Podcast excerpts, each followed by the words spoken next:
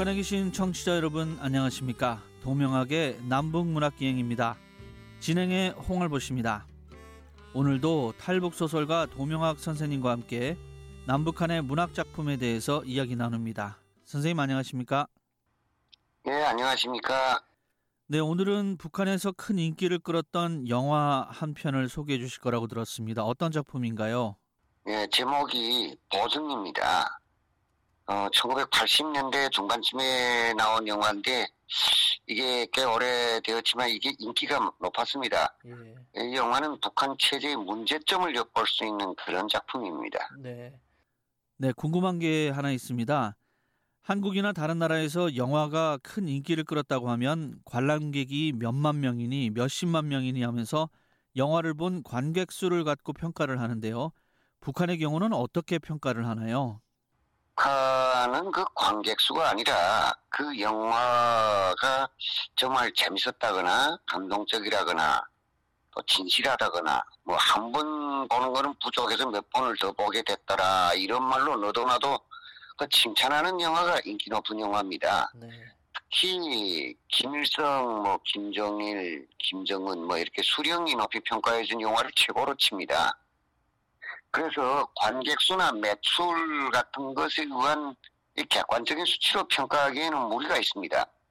왜냐하면 북한은 한해 제작되는 영화가 몇 개 정도밖에 안 됩니다. 예. 그래서 그 개봉도 주로 명절을 계기로 하는데 벌써 사회 영화가 나왔다 하게 되면 안 보는 사람이 거의 없습니다. 그러니까 관객 수를 따지는 건 사실상 무의미하죠. 예. 참고로 북한에서 영화가 배급되는 과정을 보면 왜 관객 수가 의미 없는지 더 잘 알 수 있습니다. 북한에서는 이제 사영화가 나오게 되면 조선중앙영화보급소가 맡아서 각 시도 영화보급소들에 내려보냅니다. 그러면 각 시도 영화보급소들이 또 자기 그 관할 지역 영화관들에 배급을 합니다. 근데 북한에서는 영화를 배급한다는 용어를 쓰지 않고 보급한다고 하죠. 네. 영화를 보려면 영화관에 가서 줄을 서서 표를 사서 이렇게 입장을 하거나 아니면 그 직장 학교 단위로 단체 관람을 조직하는 경우도 많습니다. 특히 이 사상선전 목적이 강한 영화는 단체 관람을 많이 시키는데 큰 공장 기업소 같은 곳은 노동자 문화회관을 가지고 있기 때문에 그 영화관에 가지 않고 직장에서 그 영화를 돌리는 경우도 많습니다. 또 영화관이 없는 농촌 지역에도 협동농장 문화회관이 있습니다. 그래서 영화를 할 수 있는 구조로 되어 있는데 거기에 온 동네가 모여서 영화를 봅니다.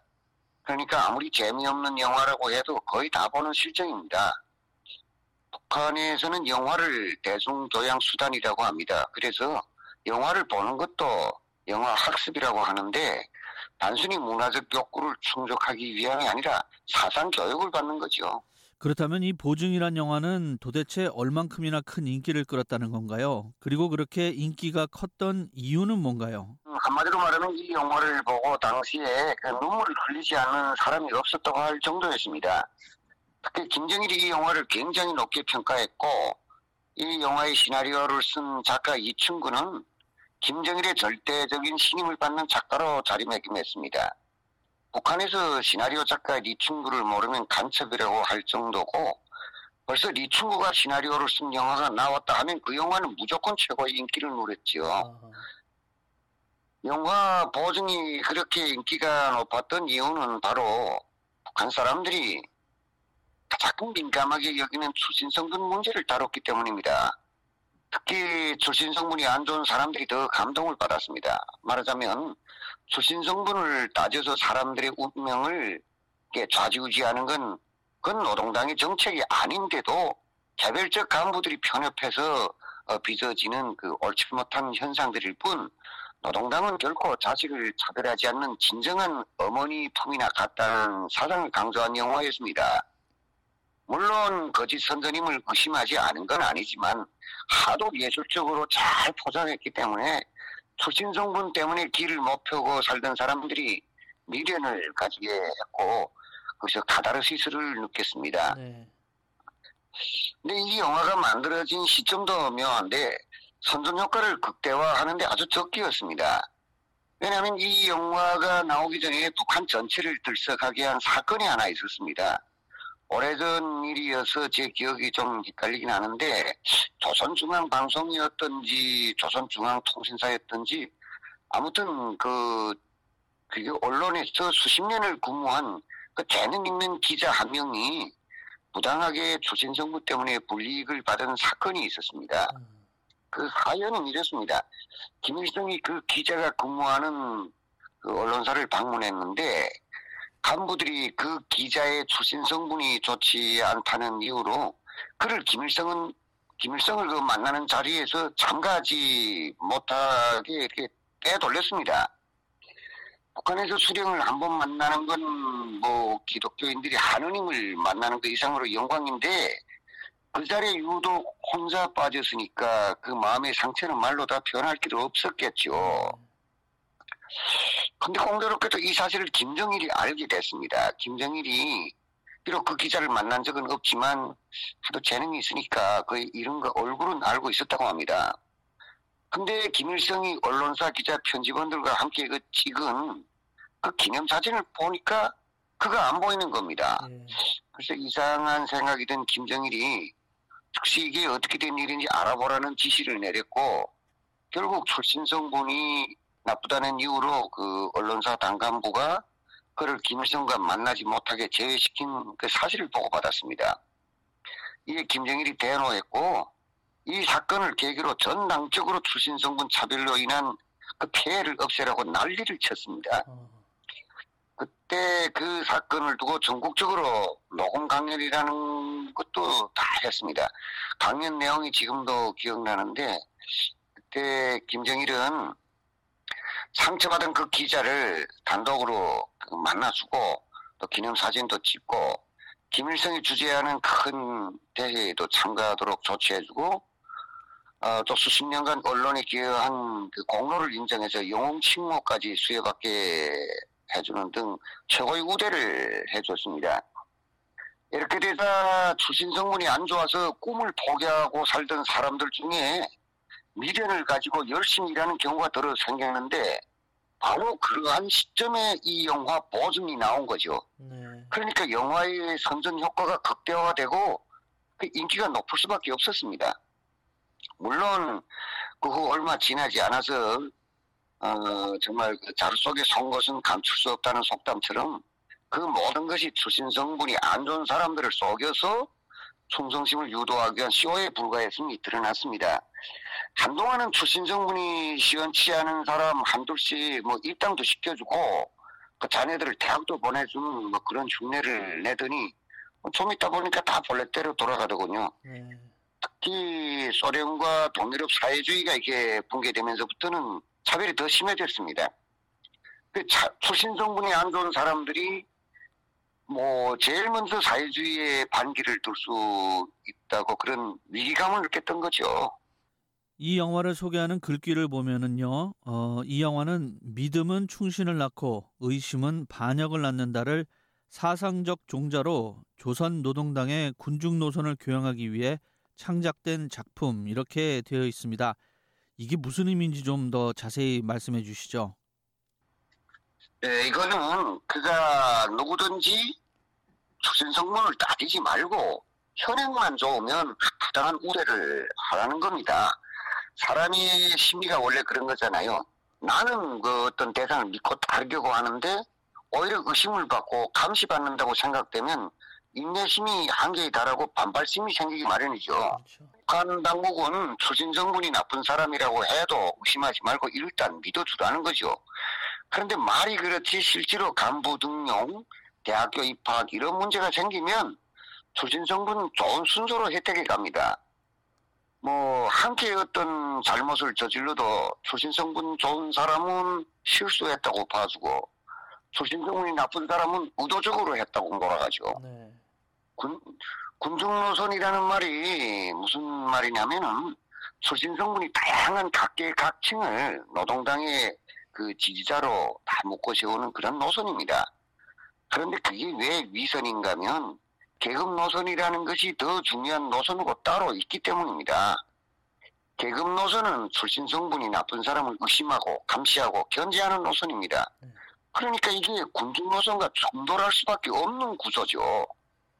결국 계급 노선과 군중 노선을 어떻게 적절하게 섞어서 체제를 유지하겠다는 건데 그것이 가능한 경우도 있지만은 대개 충돌하는 경우가 더 많습니다. 그럴 때면 군중 노선이 밀리고 계급 노선이 우선이 됩니다. 즉 계급 노선이 진짜고 군중 노선은 심하게 표현하면 속임수요 가짜입니다. 영화 보증은 군중 노선을 중점에 두고 만든 영화로 결국은 출신성분 제도를 변명하는 영화라고 할 수 있습니다. 그렇다면 이 영화의 줄거리는 어떻게 되나요? 네, 이 영화가 1부와 2부로 나뉩니다. 네. 좀긴 영화인데요. 1부의 부제목은 생명의 기사이고 2부 제목은 어머니의 모습입니다. 이 영화가 시작되면 어느 화학 공장이 나오는데 그거 아주 대기업입니다. 그런데 그 공장은 새로 최신 기술이 도입된 화학 공정을 그 공장에다가 건설을 했는데 이 텍스라는 하는 외국 회사의 그 기술 도움이 필요합니다. 그런데 그 외국 기술자들이 그 공장에 직접 와서 시험 가동을 해주는 대가로 요구하는 것이 600만 달러입니다. 외화가 부정한 그 북한으로서는 상당히 부담스럽죠 이게 그렇죠. 자존심도 자존심도 상하고 네. 근데 이 공장에는 인재가 한 명 있었습니다 원래 화학 기사이고 준박사인데 실력이 대단한 사람입니다. 근데 이 사람이 성분이 안 좋은 거예요. 예. 자산계급 출신이죠 옛날에 예. 거기다가 언젠가 이 공장에 다닐 때 새로운 기술을 도입하려다가 그게 사고로 실패해서 쫓겨났습니다. 그래서 어느 식료공장 경비원으로 살아가는데 아참 출신 성분이 나쁜 사람이니 믿을 수 없다는 이유가 그 쫓겨난 이유 중에 그 중요한 이유죠. 그런데 이제 이 공장에 새로 온 당 책임 비서가 이 사정을 알아보니까 그가 얼마든지 외국 기술에 의존하지 않고도 공장을 돌릴 수 있는 그런 실력이 있다는 겁니다. 네. 그래서 좀 함께 하자고 찾아가는데 문전박대를 당하죠. 에, 뭐, 한- 뭐 어리석은 짐승도 한 번 빠진 함정은 안 간다 이러면서 음. 그런 걸 정말 끈질기게 설득을 해서 공장에 다시 데려다가 연구 사업을 시킵니다. 여기에 반대하는 간부들이 있는데 그 중에는 중앙에서 이 분야를 담당하고 이제 파견돼 내려온 고위 간부도 있고 공장 내에도 또 그런 간부들이 있습니다. 출신 성분이 나빠서 믿을 수 없다는 것입니다. 네. 한편 또 이 공장에는 그 6.25 전쟁 시기에 월남한 아버지를 둔 고급 용접 기술자도 있는데 이 사람은 본인도 전쟁 시기에 그 공장을 파괴하려 그 남한에서 온그 반동 분자들을 그 정체를 알면서도 집에다가 이렇게 재워준 사람입니다. 그렇지만 전쟁 후에 그 노동당과 공장을 위해서 성실히 일한 사람이고 자신의 과거와 아버지의 일로 늘 자책하면서 삽니다. 네. 그래서 그런 성분 때문에 이게 당에 입당도 못하고 있습니다. 그래서 이 책임비서, 당 책임비서 박신익은 이 두 사람을 차별하지 않고 보증하며 그들을 배제하려는 간부들과 맞서 끝까지 지켜줍니다. 어. 그래서 이 용접기술자는 노동당원이 되고 화학기사는 불치병에 걸려서 죽음을 선고받은 처지임에도 그 책임비서와 같은 배를 탄 운명이라고 약속한 대로 열과 성을 다합니다. 그래서 마침내 이 공장은 그 외국 기술자들이 없이도 자체로 가동하는데 성공합니다. 이 과정에 이제 설비가 폭발하게 되면 끝장임에도 이 책임비서가 이 화학기사와 함께 단둘이서 시험 가동을 해서 성공한 거죠. 그렇지만 이 화학기사는 곧 커다란 마음의 상처를 또 받게 됩니다. 아. 이 공장이 성공했다는 소식을 들은 김일성이 그 공장을 방문합니다. 그래서 그 성과를 그 축하해주는 그런 자리에 또 여기서 또 중앙의 그 간부가 이 화학 기사를 출신 성분이 나쁘다는 이유로 슬쩍 빼놓습니다. 아, 심지어 김일성이 공로를 지은 과학자가 어디 있는가고 물어봤는데도 그가 병원에 있다고 거짓말을 합니다. 공교롭게도 이날 또 책임비서가 있으면 모르겠는데 이날 책임비서는 그 도당위원회 강습을 가고 없었습니다. 네. 그래서 이 공장에 돌아온 책임 비서가 이 사실을 알고 그 중앙에서 온 간부와 아예 대설전을 벌립니다. 그리고 그냥 넘길 수 없어서 김정일에게 이 모든 사연을 직접적으로 밝히는 편지를 씁니다. 그 편지를 받은 김정일이 그 중앙당의 큰 간부에게 자신의 뜻을 위임해서 이 파견에 내려보냅니다. 네. 근데 그 내용은 이 김정일은 그 기자 그 기사를 김일성이 주재하는 큰 대회에 대표로 참석하게 해주고 또 그에게 표창을 받도록 합니다. 결과적으로 제가 아까 앞에서 말씀드린 중앙 언론사 그 기자 사건과 유사한 내용인 거죠. 그러네요. 예. 예, 한마디로 김정일의 소위 광폭 정치를 선전하는 영화죠 이게. 네. 하지만 역설적으로 이 영화를 통해 엿볼 수 있는 것은 북한이 얼마나 출신 성분을 따지는 사회인가 하는 겁니다. 광폭 정치든 관대함이든 출신 성분에 따른 문제, 그러한 문제 자체가 제기되지 않는 사회라야 그게 정상이 아니겠습니까? 그렇죠.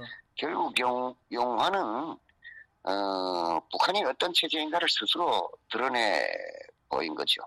이 작품은 세계에서 가장 출신 성분을 따지는 북한의 현실을 보여줬다 이렇게 말할 수가 있겠는데요. 남한으로 오신 뒤에 출신 성분이 없는 남한 사회를 보시고 느낌이 남다르셨을 것 같습니다. 어떻습니까? 제가 깜짝 놀란 부분이 그 장민이 6.25때 남한 지역에서 활약한 공산 빨상 활동에 가담했던 사람의 사이가 대통령이 됐더라고요. 예. 좀 있다 보니까 북에 몰래 가서 김일성을 만난 그 운동권 그 대학생 그 여대생이 예. 그 이적행위를 해서 그 옥살이까지 한 그런 여성인데 국회의원까지 된 거예요. 예. 북한 같았으면 대통령이나 국회의원은커녕 정치범 수용소에 가거나 길거리에서 어느 농장 작업반장이나 되면 그 다행이죠. 이건 저뿐만 아니라 탈북민들 생각이 다 그렇습니다. 네. 그런데 내용을 보면은요, 어, 출신 성분이 안 좋은 이들을 한 당 간부가 보증을 서줘서 성공을 안겨줬다. 뭐 이런 얘기가 나오는데 실제로 그런 일이 벌어질 수 있는 건가요? 어떻습니까? 그 뭐 아주 없는 일만은 아닙니다. 그 간혹 있긴 합니다. 그 이 보증이라는 게 얼마나 그 신중한 건지 다 아실 겁니다. 네. 근데 남한이나 미국 같은 데서 아마 보증을 선다면 아, 뭐 그런 거는 주로 금전적인 문제에 대출을 받는다거나 이런 데서 보증을 서면 안 된다 이렇게 일수잖아요. 네 네. 네, 북한은 그게 아니라 북한에서의 보증이라는 거는 노동당에 입당을 한다거나 혹은 죄를 지은 사람에 대해서 보증해 준다. 뭐 내가 책임지겠다. 뭐 이렇게 보증하는 용어로 쓰인다고 할 수 있습니다. 말하자면 정치적인 보증을 말하죠. 네. 그런데 이 정치적 보증을 잘못 썼다가 일이 잘못되면 그 책임을 보증 선 사람이 져야 됩니다. 그야말로 목숨을 담보로 서는 보증입니다. 네. 그래서 초진성분 나쁜 사람을 보증 선다는 게 그 일이 그렇게 쉽지 않습니다. 보증을 섰다가 만약 나중에 무슨 일이 잘못되면 어떡합니까? 그럼에도 보증을 서는 간부가 아주 드물게 있긴 합니다. 네. 비록 성분이 나쁘더라도 인간적으로 성품이 아주 훌륭한 사람이 또 그렇게 책임감이 강한 간부를 만나게 되면 그 생겨나는 말하자면 우연과 우연히 만남이라고 보는 것이 맞을 겁니다. 이 영화가 북한 주민들에게 전하려는 메시지는 뭐였을까요? 에, 영화의 선전 목적이 노동당의 광폭 정치를 선전해서 출신 성분이 안 좋은 사람들의 마음을 이 활용하는 데 있는 것만큼 전하려는 메시지는 이 조선 노동당이 정말 너그럽고 도량이 넓은 당이라는 것을 믿고 따르라는 거죠. 네. 하지만 예부의 시선으로 보면 북한의 출신 성분 제도가 얼마나 가혹하고 불합리한가를 역설적으로 그 드러내는 영화라고 봅니다. 네. 북한에서는 누구나 평등하다고 말하고 있지만 실제로는 출신 성분 때문에 계급 간 차별이 심하게 일어나고 있지 않습니까? 이것에 대해서는 어떻게 생각하십니까? 당연히 부당한 차별이죠. 그 어느 사회주의 국가도 북한만큼 출신 성분을 차별한 나라는 없었습니다. 북한이 가장 심하죠. 같은 민족이 분단된 상황이라서 출신 성분을 더 따지는 것 같습니다. 더구나 동족 상잔을 겪은 국가로 이 남북한을 다 보면 주민 구성이 너무 복잡하지. 음. 평, 그래서 이 북한에서는 평등은 말뿐이고 체제를 지키기 위해서라면 평등이고 뭐고 그건 다 선전이고 끝까지 체제 수호에 나설 자가 누구냐를 더 중시하고 우대하고 내세우는 것이 북한입니다. 이 영화를 볼 때 가장 생각하면서 봐야 할 점이 있다면 무엇일까요? 출신 성분에 따른 차별이 사회 발전에 얼마나 이렇게 지장이 되고 개개인의 삶을 멍들게 하는지 나아가서 출신 성분 차별 외에도 이 세계에는 뭐 많잖아요. 인종 차별도 있고 민족 간 차별도 있고 종교 차별도 있고 남녀 간의 차별 뭐 신분 차별 뭐 여러 가지 형태의 온갖 모든 형태의 차별이 빚어내는 그런 가지가지의 폐해를 어, 정말 없애야 된다는 그런 생각을 하는 기회가 되었으면 좋겠습니다. 만약에 이 영화가 한국에서 상영이 된다면 한국인들은 어떤 반응을 보일까요? 아마 북한 체제의 특성을 잘 모르는 사람들은 이해하기 좀 어려울 겁니다. 네. 특히 신세대가 그렇겠죠. 그 연자제에 대해 아는 그 나이 많은 기성세대는 어느 정도 이 감이 있겠지만은 요즘 신세대는 뭐 흑수저요, 금수저요 하는 말에는 공감해도 이 이념에 따른 출신 성분 차별에 대해서는 실감이 나지 않을 것 같습니다. 그러나 한편으로 생각하면 이 출신 성분에 따른 차별이 무슨 말인지조차 모르는 사회가 오히려 정상 정상적인 사회가 아니겠습니까? 저는 그렇게 생각합니다. 네, 도명학 선생님과 함께한 남북문학기행 오늘 순서는 여기까지입니다. 선생님 수고 많으셨습니다. 예, 수고하셨습니다. 저희는 다음 주에 다시 찾아뵙겠습니다. 함께 해주셔서 고맙습니다. 안녕히 계십시오.